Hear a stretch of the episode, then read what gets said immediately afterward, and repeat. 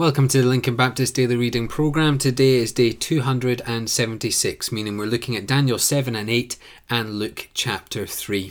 As we head into Daniel 7, it's fair to say that Daniel has some odd dreams four beasts, a son of man, a ram, and a goat. If any of us had these dreams, I think we would be freaking out a little bit. Yet here we have God sharing a vision of the future with Daniel.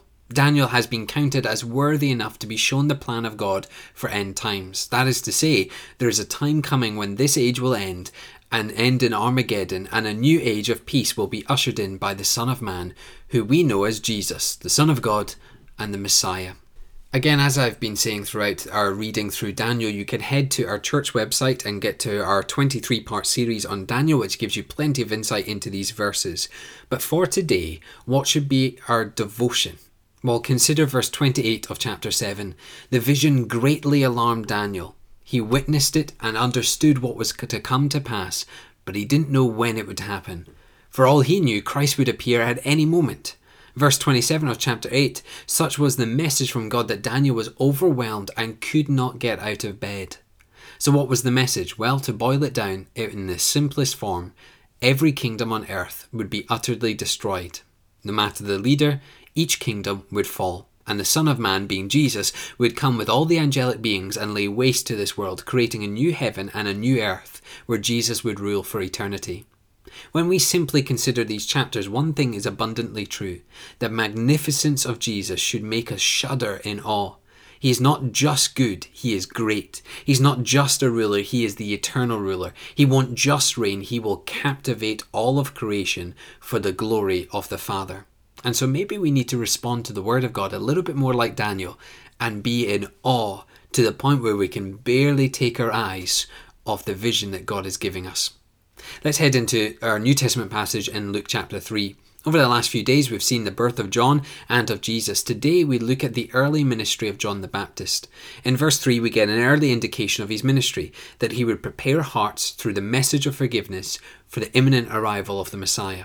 Luke quotes from Isaiah showing that John is the one who would usher in this new messianic age. What is interesting is that the message of forgiveness preached by John has a practical outworking in our lives. Verse 10 and through 14 show that the one who is forgiven is also the one who is changed. Behaviors and attitudes are now different. Caring for the poor, going the extra mile, no longer cheating rather than being givers. A reminder that faith is first inward in the change of the heart but then it's outward in their show of changed actions and behaviours. John's ministry then hits a crucial moment the baptism of Jesus. Not only is this a monumental show of humility where Jesus without sin is baptized by John, it's also a moment that God declares that Jesus is his Son, the long awaited Messiah who would come to set the people free from sin. And before concluding in a, just a moment, I want you to see that the genealogy of Jesus exists here. Notice that from Jesus, we can trace all the way back to Adam. God's plan of salvation was no accident. It had been planned since the beginning of time. For God is all knowing, and Jesus is the perfect sacrifice for the salvation we so desperately need.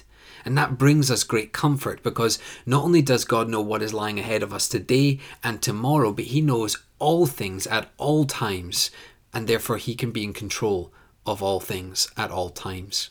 Friends, as we go through these two passages, one thing's clear is the vision that is God knowing all things and working out his eternal plan should bring us both comfort because we can leave it in his control and should lead us to the fear and awe and reverence of the holy God, for only he holds all things in his hands. Let's pray together. Father, we do indeed pray that we would be people of faith, people in the faith of Jesus Christ, that we leave things in your control, for you see all things, know all things, and know the timing of all things.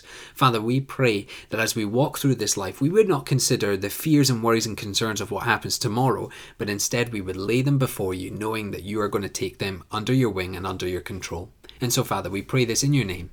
Amen.